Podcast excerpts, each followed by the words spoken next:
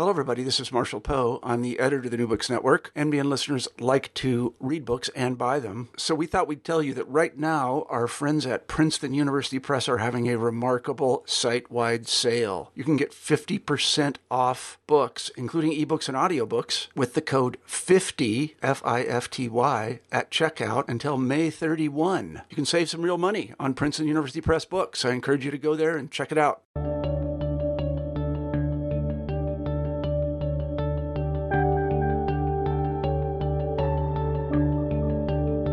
Hello, and welcome to the New Books in History podcast. I'm Laurie Flores, your host for this episode, and I'm really happy to welcome Katherine Benton Cohen on this podcast today. Katherine is Associate Professor of History at Georgetown University, and her book, Inventing the Immigration Problem The Dillingham Commission and Its Legacy, was published by Harvard University Press in May 2018. Inventing the Immigration Problem tells the story of the federal government's first major attempt to understand and control the mass migration that occurred in the early years of the 20th century. Benton Cohen describes how, in 1907, the U.S. Congress created a joint commission to investigate what many Americans saw as a national crisis an unprecedented number of immigrants flowing into the United States. Experts, women and men trained in the new field of social science, fanned out across the country to collect data on these fresh arrivals. The trove of in- information they amassed shaped how Americans thought about immigrants, themselves, and the nation's place in the world. Welcome, Katie. Thanks so much for joining me today. Thank you, Laurie, for having me. So, as a way of beginning, I always like for um, the authors I interview to introduce themselves to our listeners for a bit.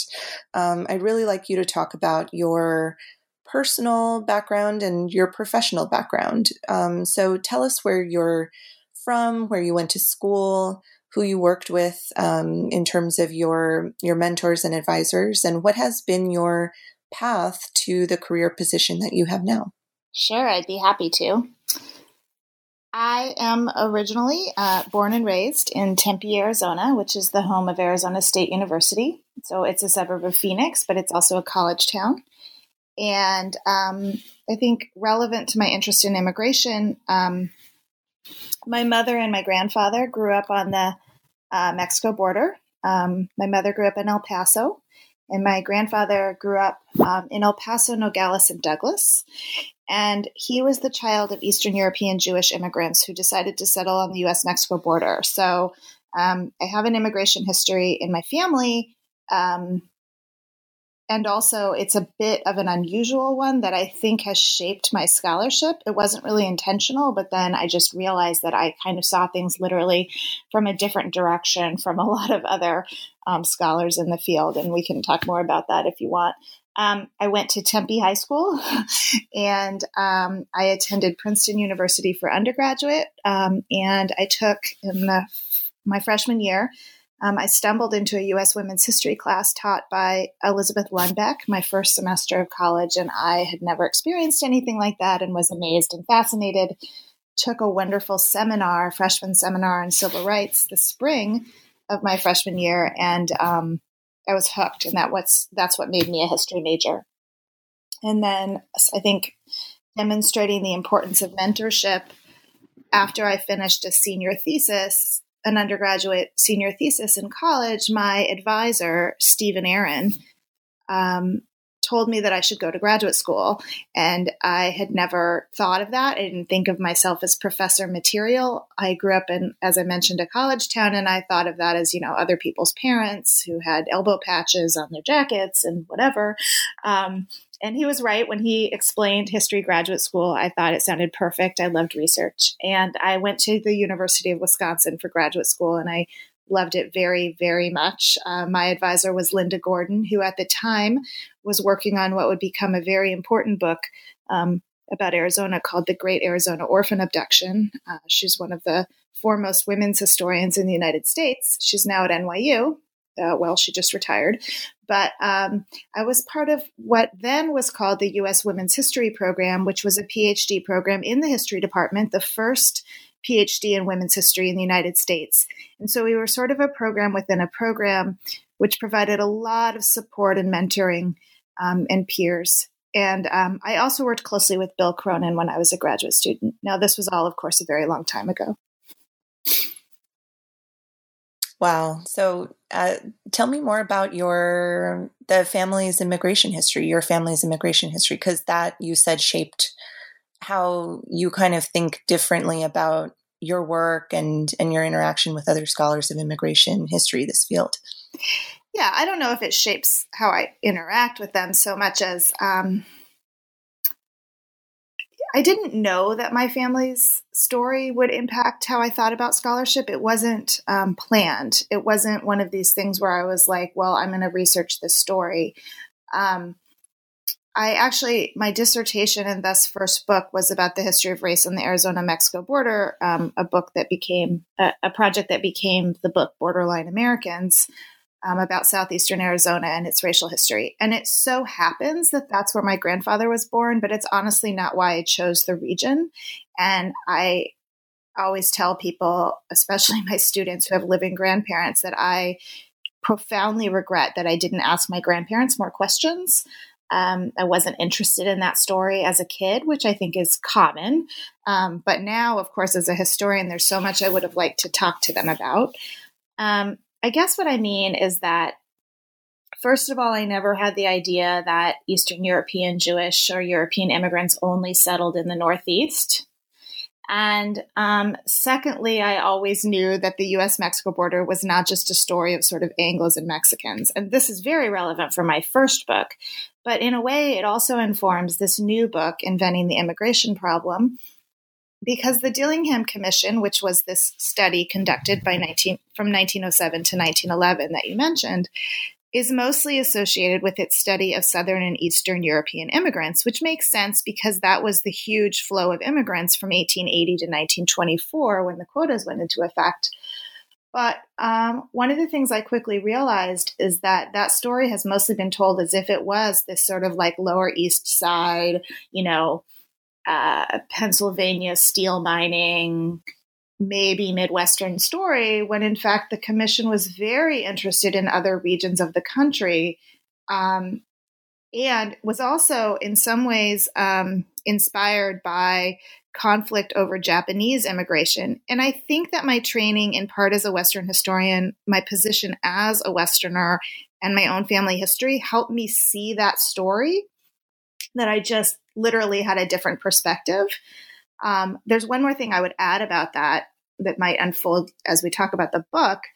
I actually found, um, well, I should add on my grandmother, my maternal grandmother, is also, was also the child of Jewish immigrants, and they settled in Beaumont, Texas, which is on the Louisiana border. So they were Southern Jews. So again, neither of their stories match the kind of classic Ellis Island, Lower East Side story.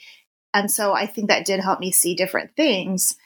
But the other side of my family is um, of Swiss German and very Puritan descent. And um, about a year or two into this project, as I was looking at all these sort of expert mm-hmm. elites studying immigrants, I found that my own biases were leaning too heavily toward the immigrants. I don't mean that they shouldn't have been leaning toward them, but a historian also has to be fair. I often tell my students, right? We everyone strives for objective. We can't be objective. That's nobody is truly objective but that we can certainly strive to be fair. And so I told myself this little story, which is probably true actually, that the my ancestors on the other side might have been on the other side of this question and I owed them the same sort of respect about what their point of view was as I owed my immigrant side, if that makes sense. Now, having said that, I'll say they were all immigrants at one point or another.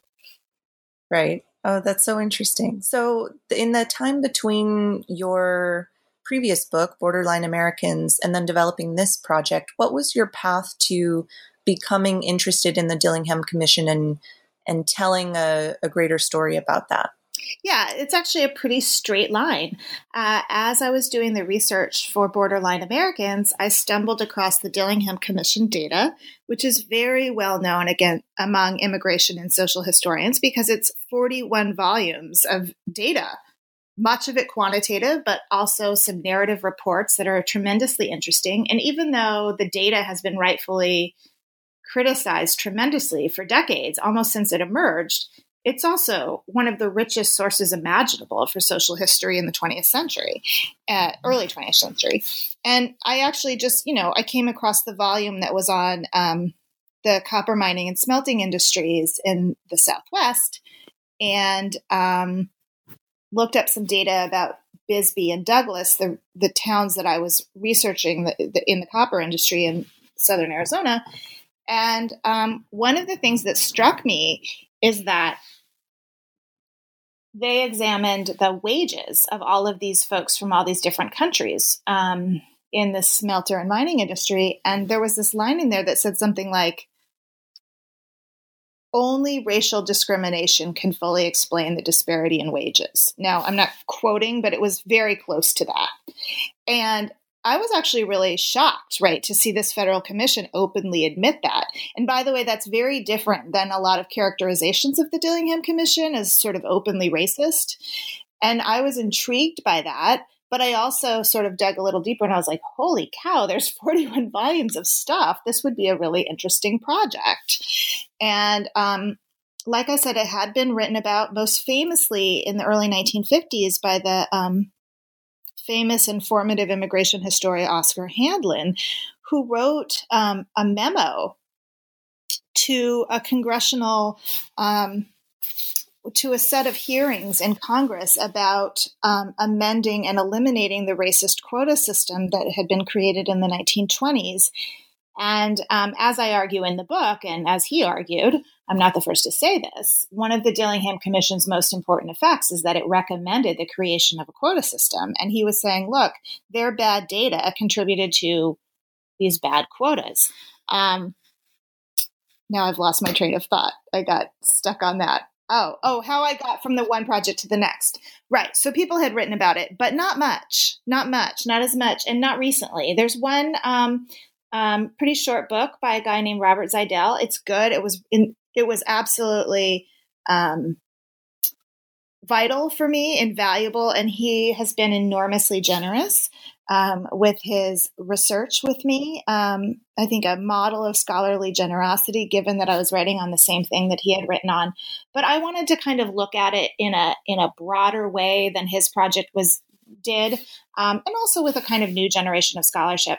Anyway, and then I always tell people this story because I've gotten a lot of feedback from graduate students that this matters to them, especially female graduate students. That I had a number of different projects I was considering. And at that time, I was teaching at Louisiana State University in Baton Rouge, and I got the job offer at Georgetown. And at the time, my older son was two and a half. And I realized that I needed a project that was federal, right? These were federal reports and they're all published and they're available online and they would involve the National Archives. And that was a practical kind of project for me to do at that stage of my career and life. Um, and so, you know, you don't choose things in a vacuum. You have to choose things that are intellectually um, interesting to you, um, but they also have to be doable. And while I vastly enjoyed roaming around um, mine and ranch country in my pickup in my 20s, um, that wasn't really going to be an option for months on end um, with a job and a family.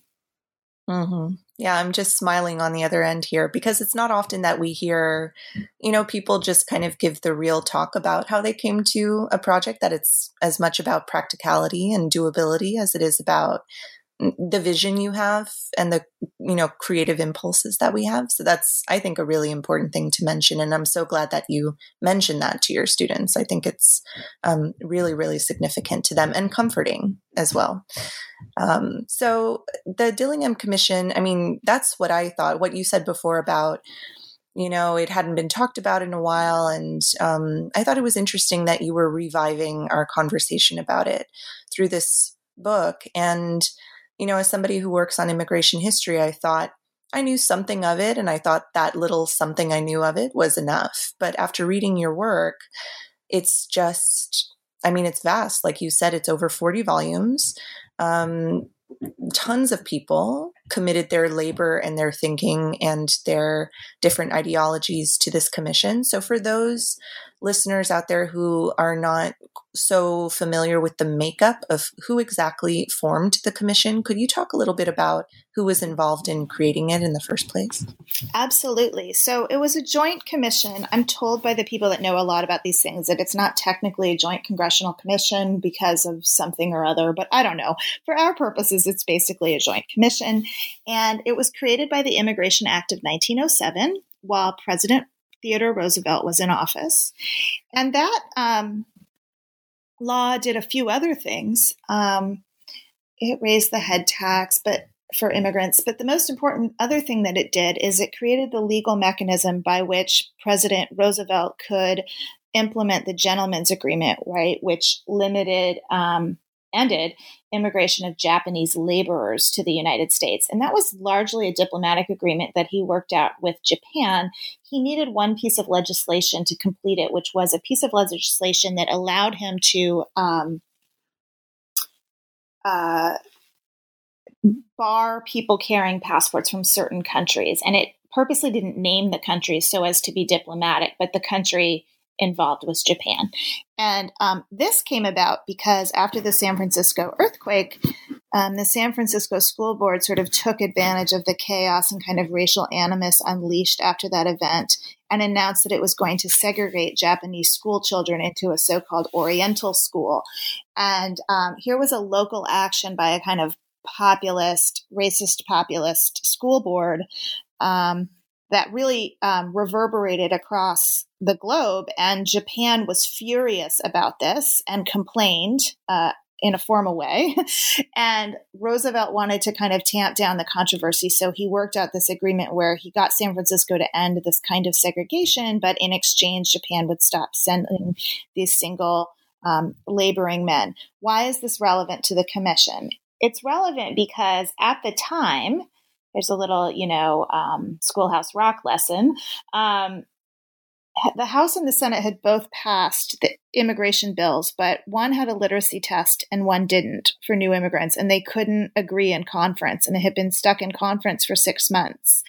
And so Roosevelt got his um, got Henry Cabot Lodge, the sort of famous slash infamous senator who was on the committee, and Elihu Root, um, his diplomat, his chief diplomat, to go to the committee and say, look, take the literacy test out, substitute this commission that will study immigration, and then we can kind of punt on the literacy test, right? And this is something Congress often does where it says, uh, we don't really know the solution uh, or we can't agree on a policy issue so we're going to create a commission and study it right?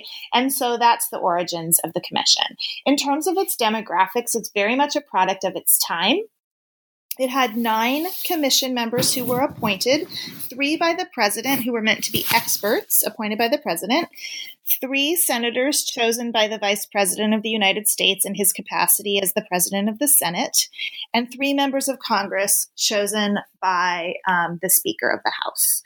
And um, that's how it worked. So there were nine um, appointed members.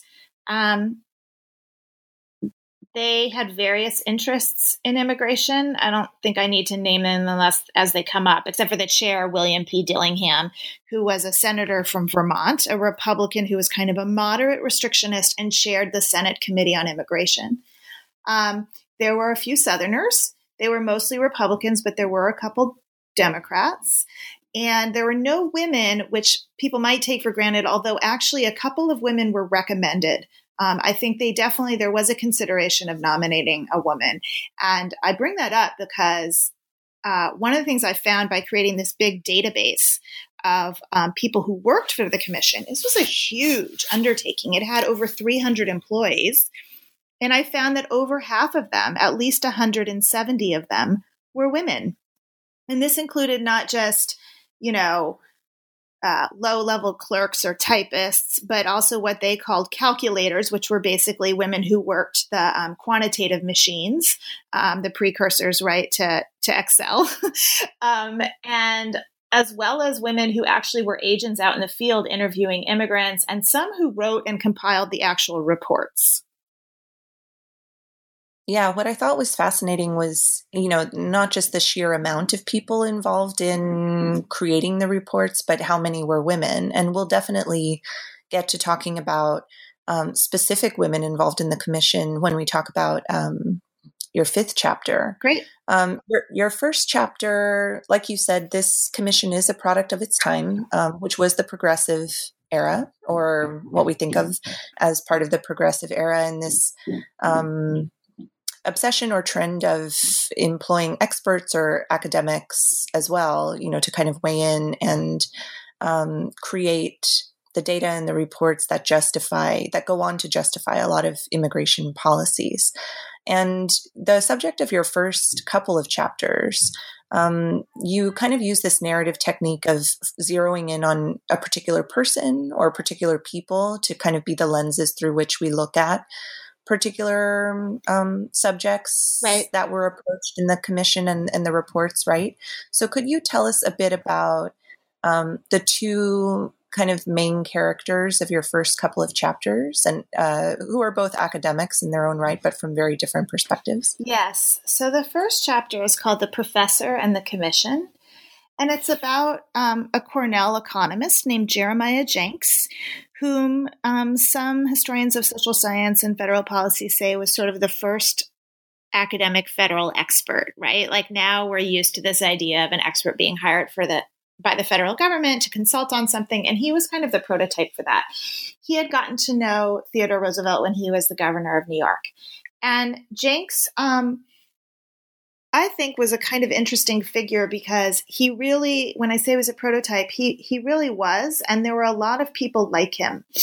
Um, he represented a way in which, in the progressive era, expertise became highly valued, and um, especially a certain kind of trained, credentialed expertise. Right? Historians often talk about the fact that the progressive era was the first sort of generation of professional social scientists. And it was kind of an era of professionalization in general, right? In the sort of turn of the century, let's call it 40 years, the American Bar Association, the American Medical Association, um, the um, professional organizations for historians, sociologists, political scientists, econo- uh, economists all got formed, right, and began to kind of differentiate from each other and, and, and delineate the kind of credentials you needed to call yourself those things.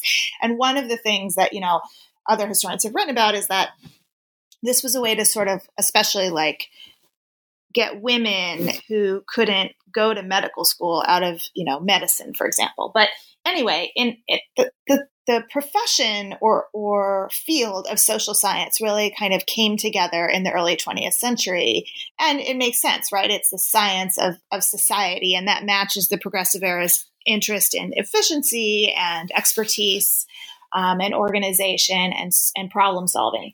And Jenks was trained, um, he was a Midwesterner, he was from Michigan, and he w- wended his way to graduate school um, in Germany. As many of this generation did, they got their PhDs in Germany in economics or sociology.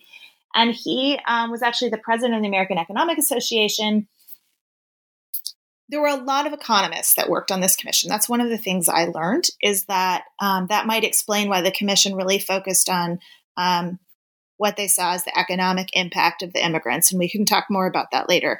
In any case, um, Jenks was appointed by Roosevelt, and although he wasn't the chair of the commission, he was clearly its most important member. He was meant to be the expert economist who kind of organized what they would study. He was very, very involved in an organization called um, the National Civic Federation, which was basically the first Republican think tank.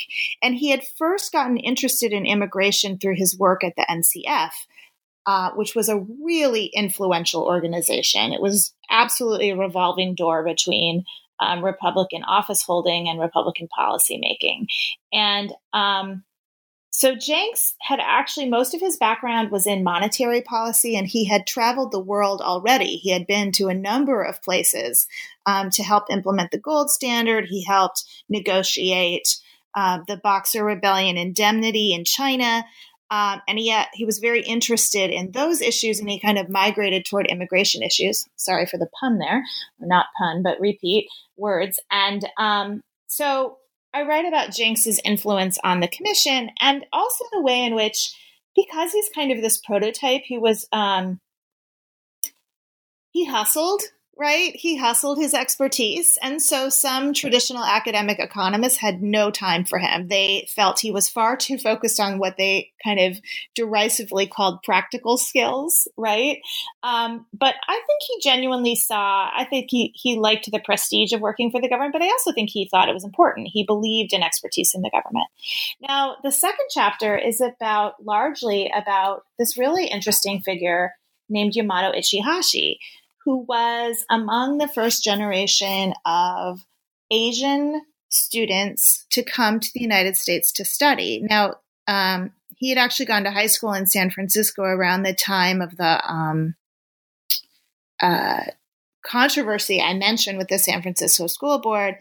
Ends up attending Stanford as an undergrad. He's part of a small group of Japanese students who attend Stanford and he ends up um, working for the commission as an interpreter and um, field agent when they studied the Japanese in California and the Pacific Coast states. And the reason I was able to find out about him is because he went on to have a very illustrious career. He um, was mentored by the president of Stanford, David Starr Jordan, who incidentally was a very, very prominent eugenicist. Uh, many eugenicists actually like the Japanese. They consider them the most quote unquote superior of the Asian races um, in their terms. And uh, he ended up going to Harvard for graduate school, and he trained um, with, uh, among other people, Frederick Jackson Turner, the famous Western historian. He later went on to come back to Stanford and become a professor of Japanese history and Japanese American history.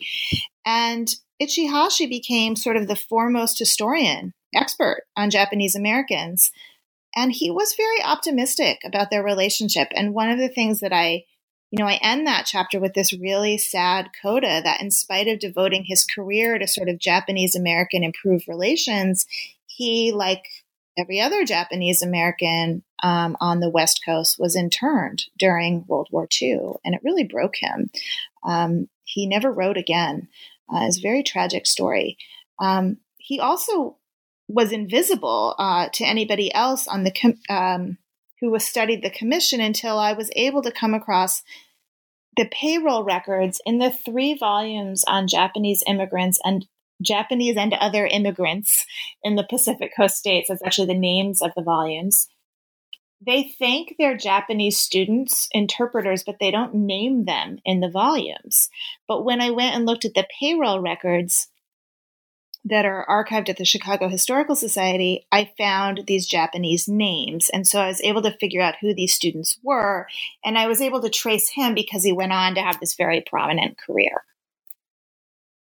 Yeah, the end of the chapter, the end of the second chapter is really heartbreaking just because um, you kind of point out that right from the beginning, what the commission is basically doing is setting up this framework that immigration is a problem. It's the immigrant problem, an immigration problem.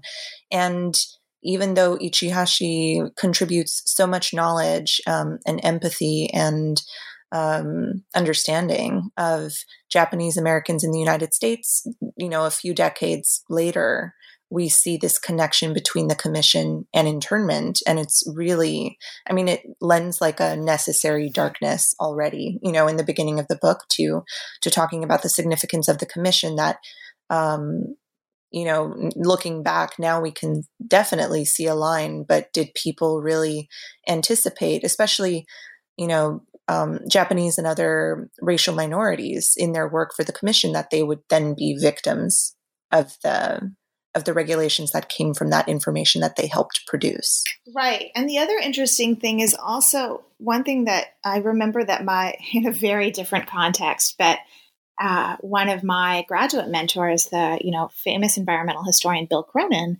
um, someone was asking him about how some people that have very different politics than him have used his work in particular kinds of ways. And what do you do about that? And he said, You can only do what you can, right? And then you just put it out there. Um, and in a way, that happened to the commission in the sense that the volumes on the Japanese are actually quite sympathetic to them. And the man uh, who wrote them, who was in charge of them, who was also an economist at Stanford at the time, he went elsewhere after that, was a guy named Henry Millis. And he was Ichihashi's sort of supervisor. And he supported naturalization for the Japanese, as did Theodore Roosevelt, um, as did, I think, a few other members of the commission they believed that the Japanese had the right to naturalize, even though they supported continued Japanese exclusion, although not permanent exclusion, which is what happened later. But I think those sort of moderating voices got lost in the kind of scale of the reports, right? As well as the ways that they became kind of easy cover uh, for restrictionists later without people sort of sweating the details, if you will. So I actually think that a lot of people who worked with Ichihashi would have opposed internment, but I agree with you that the larger sensibility that the Dillingham Commission really cemented that I, immigration is a problem contributed to the idea, of course, that internment was an acceptable uh, policy. Mm-hmm. Yeah, what's really the what I think is such a huge contribution of your book is that it really tries to tease out that not everybody on this commission thought the same, believed the same things, that it is a multitude of voices and perspectives. And that comes um, across definitely in chapter three, which is about um, Jews in America and this debate that was taking place within the Jewish community, but also between people thinking and writing about um, whether we can consider the Jewish community uh, a racial community or simply a religious community. Can you talk a little bit more about what you discuss in that chapter? Yeah, so that chapter is actually largely not about people on the commission or even, uh, well, a little bit studied by the commission, but it's about the sort of first group of organized Jewish lobbyists in the United States. And um, many of the formative Jewish organizations in the United States were either organized um, or grew in their early 20th century to combat what they saw as increasing interest in passing restriction laws. And one of the main ones that I talk about here is American Jewish Committee. And um, these were largely, the activists were largely very assimilated Jews of German origin. And for those of your listeners who don't know much about um, the outlines of American Jewish history, there was a, a sizable wave of Jewish immigrants who came in the mid 19th century as part of the wave of German immigrants. Many of them came at the same time as sort of the German 48ers, that is, the folks who were kind of um, uh, displaced by the democratic upheavals of the mid 19th century, they and it's important, I think, for younger students to realize this who who hear about Nazi Germany. That was not 19th century Germany. There was obviously discrimination against Jews, but they were very assimilated into German culture in the 19th century. Many of these folks um, were highly educated and had become financially successful by the early 20th century, not all. And they saw themselves often quite differently from this incoming wave of so called new immigrants from Eastern Europe who were Jews from what they call the Pale of Settlement, which was the region of Eastern Europe that uh, to which Eastern European Jews were restricted, um, who tended to be very poor um, and either very, very religious Orthodox Jews or sometimes, or both, uh, political radicals. And so, this earlier gen- generation of German Jews who were quite assimilated at first, so the traditional story is that they looked askance at these new immigrants, right? That they didn't want to be associated with this group that was very poor and very pious in ways that drew attention to them, right? But at the same time, they realized that sort of the writing was on the wall and that um, immigration restriction attempts would eventually besmirch their own place in society as well. And I only just thought of this this very moment, Lori, but I think there might be some parallels to Latino identity and Mexican and Mexican American identities in the Prop 187 years, right?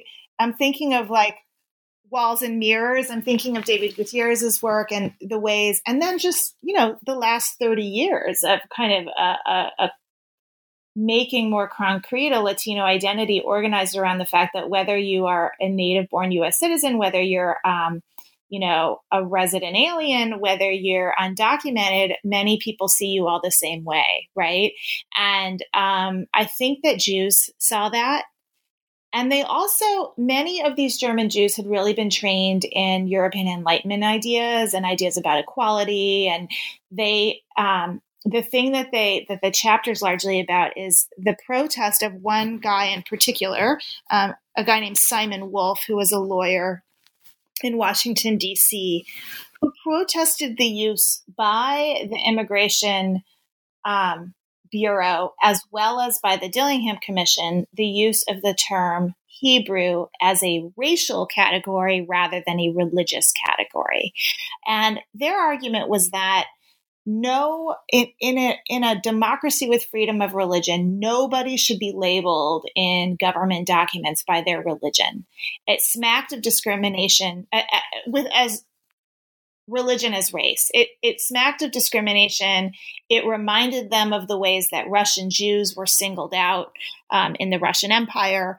And they also, interestingly enough, became some of the leading lobbyists, along with German newspapers, which I find really interesting, the leading lobbyists against the literacy test. And the reason that this is interesting is that the literacy test actually did not require immigrants to know English, it required them to know a language of their choice. And when it was finally passed after multiple attempts and over multiple presidential vetoes in 1917, it even allowed Yiddish. And the fact of the matter is that Jewish immigrants were highly literate. They needed men, they needed to be literate for their religious practice, which involves reading Torah. So German activists, I'm sorry, Jewish activists knew that most Jews would actually pass the literacy test. Yet they lobbied against it anyway because they realized that it represented a kind of opening wedge into larger restrictions. And they were right. Mm-hmm. Yeah, I thought that chapter was it's so important um, in so many ways, and I was thinking the exact same thing. The parallels with Latinos, um, especially after you know a big kind of influx um, of immigration with the Bracero program in the 40s, and then undocumented immigrants in the 50s, when those start to be um, looked at as the new kind of bringers of infection and um, and labor displacement and all of that. That it's the same kind of old versus new, um, and the the collapsing of all of these different identities into one and the fear of that, the fear of losing whatever tenuous status you had because of a new wave of of newcomers. Right. Um, definitely, definitely the same. Um, you mentioned uh, at the beginning of our conversation that the the way in which you can sort of draw a line between your previous book and this one is that you came across this volume about um, immigrants in the mining industry. And you said that this was a part of, you know, a lot of studies about immigrants in various industries that the commission undertook, uh, creating all of these reports. And that's the subject of chapter four. Um, when you talk about how massive an undertaking this was, and that it was spearheaded by one person in particular who was looking at um, the working class immigrant and how perhaps new waves of immigrants were contributing to worsened labor conditions um, for Americans or many Americans. Um, could you talk a little bit more about who that person was and what was the result of the survey taking that he was doing in working class immigrant communities? Yes, and I want to thank you, Lori, again because it's so um, what's the word? Delightful and satisfying to hear someone has read my book and is sort of digesting it and and talking it back to me and you characterize that exactly right. So the next chapter is about the most important and largest parts of the reports which was 20 volumes on immigrants and industry so fully half of the volumes which were this incredibly massive, massive study of immigrants in almost every industry imaginable. Um, and they were compiled and overseen by this really young guy who was in his mid 20s. named W. Jett Lauck. And he was kind of a, a protege uh, protege of a number of older economists who worked on the commission. And Jenks, I think, he, he found his way to the commission because of a former professor at um, his undergraduate university. Um, but he was sort of taken under the wing by Jenks. And um, eventually basically quickly moved up the ranks and was hired to be in charge of this immigrants and industry study. And he had started graduate school at the University of Chicago, which was one of these very important early economics programs in the United States. Um, but he actually didn't even finish. Um, so he didn't even have a PhD. Uh, I'm not even sure he got his master's degree, to tell you the truth. Um, and yet he was in charge of all of this. And the there were many PhDs who worked for the commission. That's why I mentioned that, not because I'm myself fetishizing the PhD. Um, and in fact, uh, one of my takeaways of this book is to be pretty skeptical of experts, even though I have a PhD and so do you. Um, or maybe because of that, I don't know, right? Like I, I know to be skeptical because I am a PhD. In any case, um, so Jett Lauck was this young man. He'd grown up in West Virginia. He was a newlywed. Um, he was from kind of classic old stock uh, ancestry that had come in the 18th century, um, as is his wife's ancestors. They were sort of of a solid German and, and Scots Irish stock, the two of them. And he started his study of immigrants and industry. Um, I use his study of Johnstown, Pennsylvania, as an example because he went there, and his his papers are at the University of Virginia. And he has these postcards to his wife where he talks about how miserable the conditions are there. Um, the immigrants and industries reports have attracted the most critical attention um, in the commission. Uh, this um, economist, who himself was a, a Jewish emigre named Isaac Hourwich, was actually hired uh, by the Jewish lobbyists in 1912 to read the advance copies of the commission reports and to make a critique of them. And he made a critique that has really stood the test of time, which is that um, because those industry reports divided um, their subjects into old immigrants and new immigrants, and the old immigrants were, you know, the German and Irish of the mid 19th century, and the new immigrants were these Eastern and Southern Europeans that excited so much concern among reformers that they didn't take into account duration of settlement. And if you had taken, say, an Irishman who came in 1900 and you compared him to a Slav who came in 1900, they would be doing about as well, right? And so, um, uh, Jett Lauck's studies have rightfully come in for a lot of criticism, but I also think that they have been misinterpreted as eugenicist. And I, I think that's really important. A lot of scholarship insists that the Dillingham Commission was deeply eugenicist. And there are certainly volumes that are infused with what we would understand to be eugenics. There's a volume on the fecundity of immigrant women, right, which is all about that they have really high birth rates and this is a problem because it's going to undermine the racial stock of the United States. But Lauck was a figure that made this story more complicated for me because he grew up in a town very similar to the towns that he was studying. And his father had been the station master at their B&O railroad stop. And when he described these towns that had hundreds and sometimes thousands of new immigrants, um, largely Slavs in the in the mining regions of, uh, I'm sorry, in the iron and steel and mining industries of the kind of Pennsylvania, Pittsburgh, West Virginia, you know, region, these were totally transformed places, right? And people were living in immense poverty and they had terrible public health issues because the towns where they lived did not maintain the communities, these sort of makeshift camps where they were set up. And I thought Lauck was interesting because while I disagreed with his recommendations, which was that we should restrict immigrants because of these poor conditions, I was sympathetic to his concern over their conditions. And he actually, what really struck me is that he tended to criticize local leaders and bosses as much as he did the immigrants themselves, which is to say, he didn't say that Slovenians were naturally sloppy and disease ridden.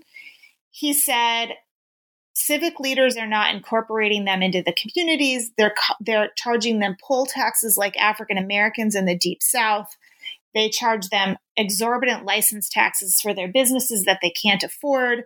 they're enforcing no liquor law, you know, no liquor blue blue laws on Sundays that the immigrants don't understand. Um, they're not uh, putting in sewer systems in their new neighborhood. And as a result, they're not assimilating, but it's as much the town leaders and the bosses' fault as it is theirs.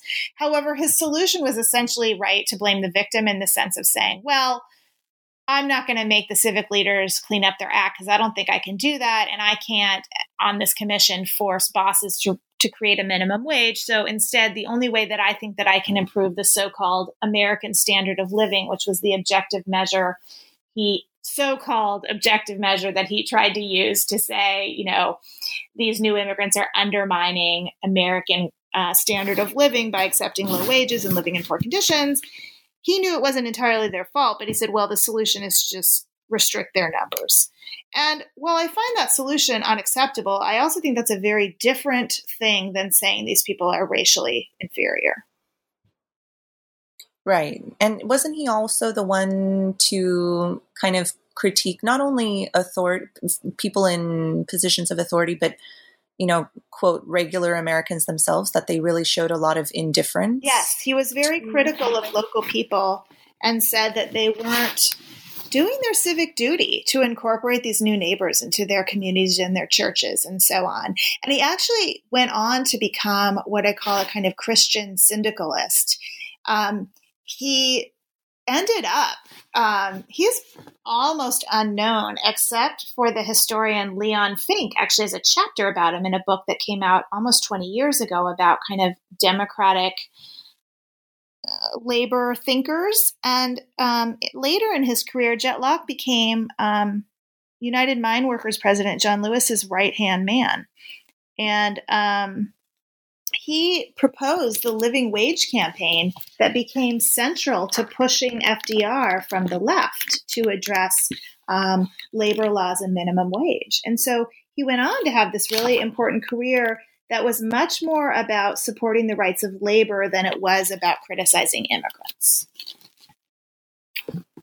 Yeah, this book is full of, you know, these figures that I had never heard about before, but who have incredibly interesting stories and careers and you really give us a sense of them as people not only during the time of their work in the commission but also what ends up happening to them afterwards. Yeah. Um, and the next chapter is you know filled with this is a chapter i've been wanting to to talk about. I just think it's one of my favorites in the book, which is about women. Um, and these multiple interesting women who did a lot of important um, legwork in producing reports about different conditions, including conditions in steerage mm-hmm. for people journeying on ships, for prostitution, um, white slavery, and also this debate taking place um, around, you know, should women especially women workers, have some protective legislation or should they um, not have that? So, could you talk a bit about some of the women involved in the commission that you discuss in this chapter? Yes. And first, I'll tell a funny story by way of making a historical point. Um, the first a couple months ago, I was giving kind of my first talk since the book was done about it, right? In this kind of informal seminar setting at a university, go unnamed. And um, I was talking about the women on the commission as well as sort of the economist angle, etc. And this gentleman raised his hand and he said, Okay, he was like, wait, is this book about women or is this book about the commission? And I was like, yes, yes, it is both those things because women were involved in the commission. That's all I'm saying. You didn't ask me if it was about men or the commission. And in fact, you know, I don't even really like that I have like the woman chapter. Uh, but it was so important, of course, I had to do it. But um, the larger point I want to make about that irritating anecdote is that one of the reasons why I am a historian of the progressive era is that women are everywhere in the progressive. I mean, they're they're everywhere, everywhere, all the time. But when people write about the progressive era and they don't include women voters, policymakers, and workers, they're actually actively obscuring the reality of the progressive era, right? Like it is not an add women in stir to use the classic formulation of the pioneering historian Gerda Lerner about sort of early phase women's history. You cannot understand the progressive era unless you take women seriously. They are involved in many ways more so than they would be by, say, the 1950s. So people love to hear about the women on the commission and they're like, oh, it's so great you unearthed them. And I'm like, they were right there all along. Like, they were authors of reports. You know, this is not me having to completely reinvent the archive, which is, I think, really important to underscore to people. They are right there. Now, having said that, I did do some interesting digging around and found out more. Um, yeah, so one who I think her work was pretty well known um, as it goes was this woman named Anna Herkner. Her background story is incredible, though. Anyway, she wrote she was the head of this report on the um, on um, steamship conditions, as you mentioned, and what it was like to go in steerage class. And essentially what she she goes undercover i think six times pretending that she's a peasant. And she can do this because she's of uh, bohemian czech descent and grew up in this bohemian czech settlement in cedar rapids iowa. Who knew? I didn't. Um, and um, had run a uh, settlement house in baltimore and was a slavic language literature major at Berkeley.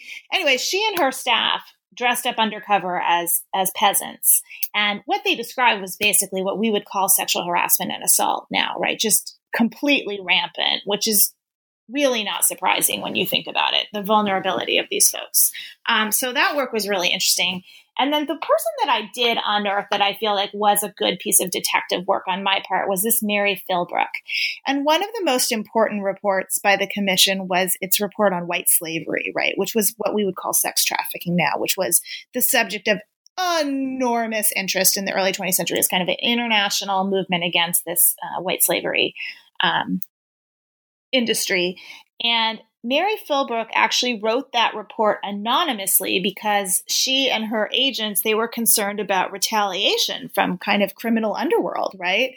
And so, um, while her papers, which are pretty much impossible to get at at the New Jersey Historical Society, they actually do mention that she had this role. Nothing in the commission reports or records says anything about it because she was kept anonymous. So sort of publicizing her role to me is really important because her background is completely fascinating. And I won't have time to talk about the other chapters, but I will just finish out about Mary Philbrook because she was the first female lawyer in New Jersey because she actually had to have a piece of legislation passed for her to become a lawyer because the Bar Association barred women. She did that.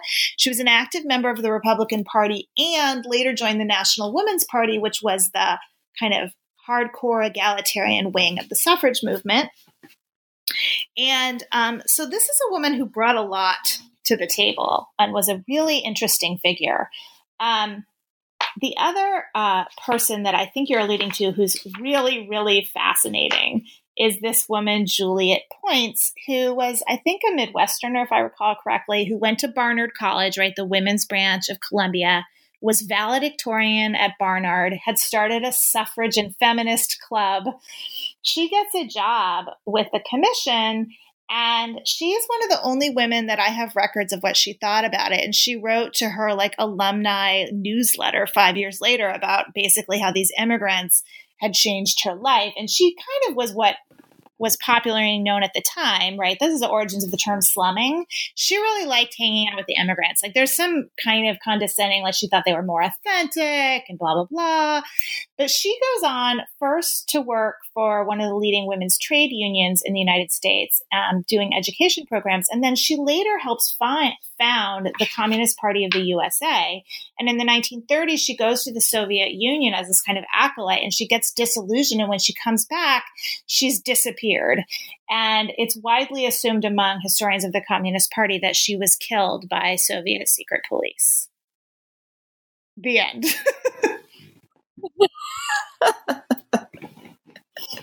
I know. Just these biographies are so fascinating. I mean, really, really fascinating. I mean, all these people that I that I didn't know about before, um, and you know, as somebody who you know started out um, graduate school just like with this love of women's history, I just especially love this chapter and the attention you give to all the different issues that women are involved in talking about and writing about in, in these reports. Um, in the last two chapters, you know, your chap your sixth chapter, um, the penultimate chapter is about who people would probably consider the most well-known figure in this history or who yes. most people would be like oh i know that name you know Boas mm-hmm. um, so, and then the final chapter is about um, immigrants and uh, the Reconstruction South um, and why the South was perhaps open or embracing of a particular type of immigration that might be surprising to people. Mm-hmm. So, in discussing these last two chapters to wrap up, could you um, tell us a little bit about what surprised you in the research and the writing of these last two chapters? Certainly. So, quickly, and I would, I know this is about me talking about the chapter, so I'm curious to see what you think about the Boas chapter. So basically, I knew he's very famous. Franz Boas is probably the form, you know, the most famous anthropologist ever. What he's known for is his, um, well, he trained Margaret Mead. He, but what he's known for is his reputation is as an anti-racist. That he was basically the person that created in the United States the idea of cultural relativism, um, and he became a very active anti-Nazi activist late in his life and career. He himself was a German Jewish immigrant, but that is not the part of him that I emphasize in this book, which is that he was hired by the commission to do a study of um, immigrants and their children's bodies and heads.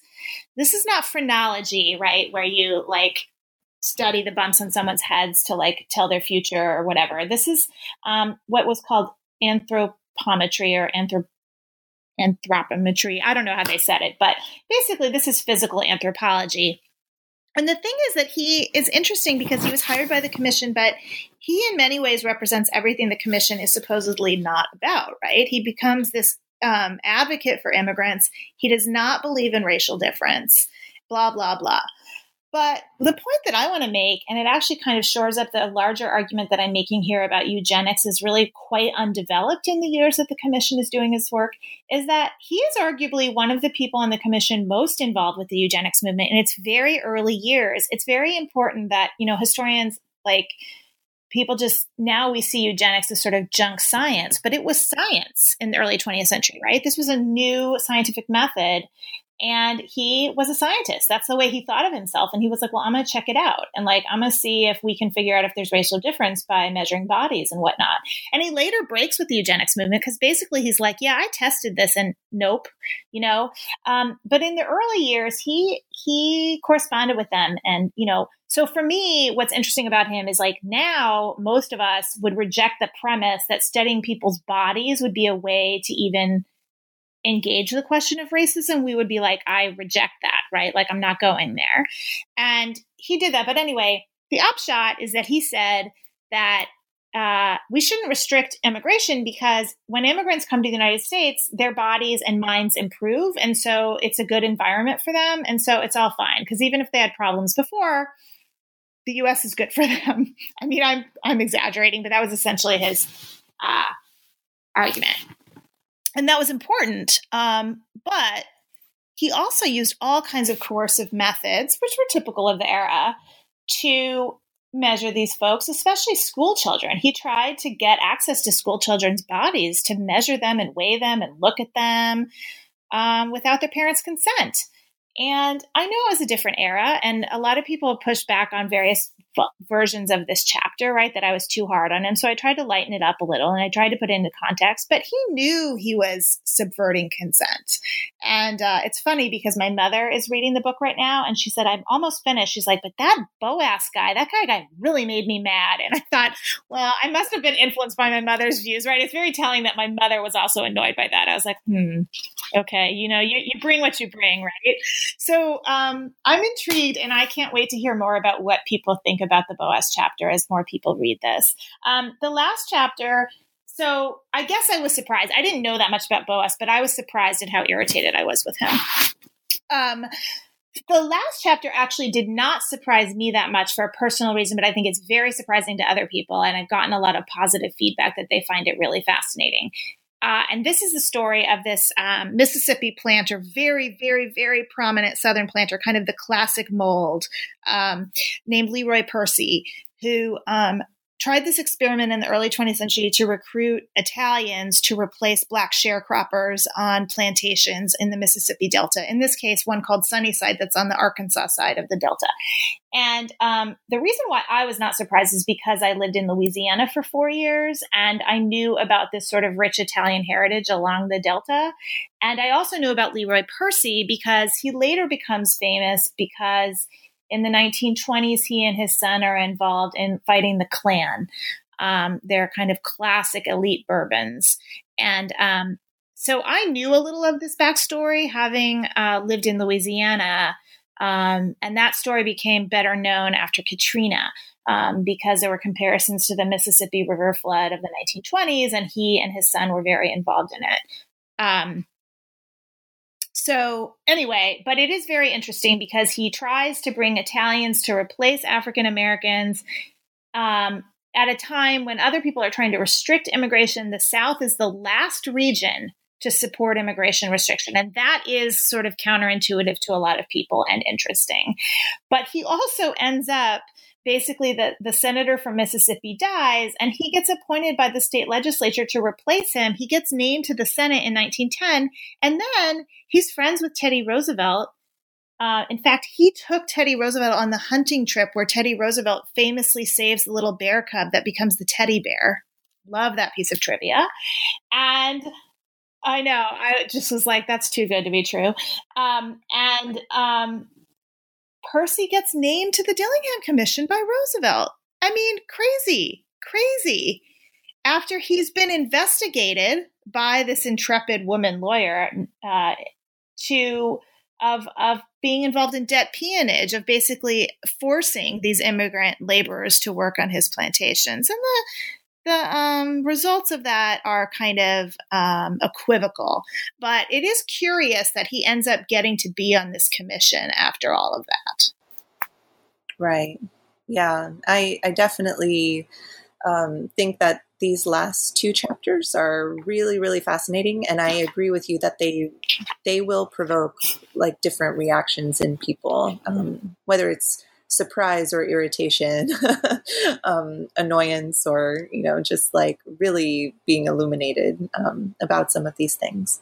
To wrap up, I want to just end with a final question to you um, that um, hints towards what you put in your epilogue. Um, the epilogue, you basically kind of give us um, a brief scan of the different types of immigration related legislation that happened after the Dillingham Commission is closed up, the reports are done. Um, and at the end, you say that this study has been a necessary history of the present, and it's also a cautionary tale. Um, would you just end by saying a few words about that statement? Yes. The main arguments that I make in the book are one, that the commission cemented this idea of immigration as a problem, a policy problem that the federal government must fix. And um, as you know, as a fellow historian of immigration, just briefly, that this is the era in which it's just beginning to be federal control of immigration, right?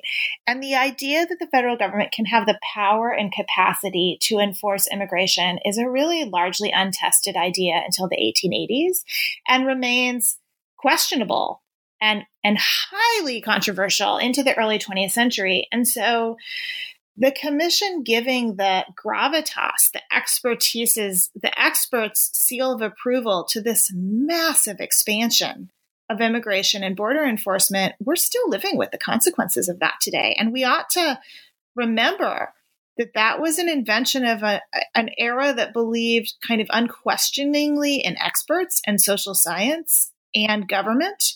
And we don't actually still have those beliefs today, but what we have is this massive, massive enforcement leviathan that is a product of their era.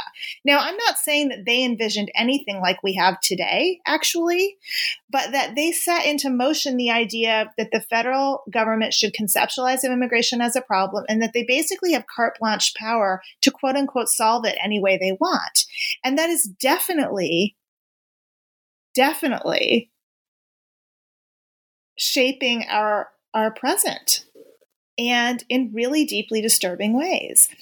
And this idea that the there's limitless power of the federal government over immigrants and potential immigrants and border enforcement um, has become so uh, commonsensical that you know I, I have this quote from steve bannon when he still worked for president trump in which he basically like in one breath says we need to dismantle the administrative state. And then in the next breath says and we need to have complete border enforcement. Hello? Those are the same that that that should be nonsensical to us right? Those two things together. Um, and yet it's become this sort of untouchable. And i i think that's largely because it was naturalized as a kind of necessary consequence of the recommendations that the commission made and again it's not an absolutely straight line but just to review the two main things that the commission recommended were a literacy test which was eventually implemented that's changed in 65 but it did create like this idea of certain standards about quality of immigrants. And then the second thing was that they were the first large scale, the first serious recommendation of a quota system, a quantitative limit on immigrants. And before that, there hadn't been such a thing. And so we still inhabit that mindset um, to some deeply deleterious ways. Yes, definitely a significant takeaway from this book that will have an effect not only on you know people like me who already work on immigration history but people who are generally interested in our immigration um, situation today the debates around immigration today. Will definitely um, want to check out this book. Katie thank you so much for joining me on this podcast today. I really appreciate it. Lori thank you so much Thank you all for tuning in to New Books in History. I'm Lori Flores, your host for this podcast episode, and we have just heard from Katherine Benton Cohen about her new book, Inventing the Immigration Problem The Dillingham Commission and Its Legacy, recently published by Harvard University Press. I invite you to like and follow our New Books in History social media pages on Twitter and on Facebook. Thank you for listening.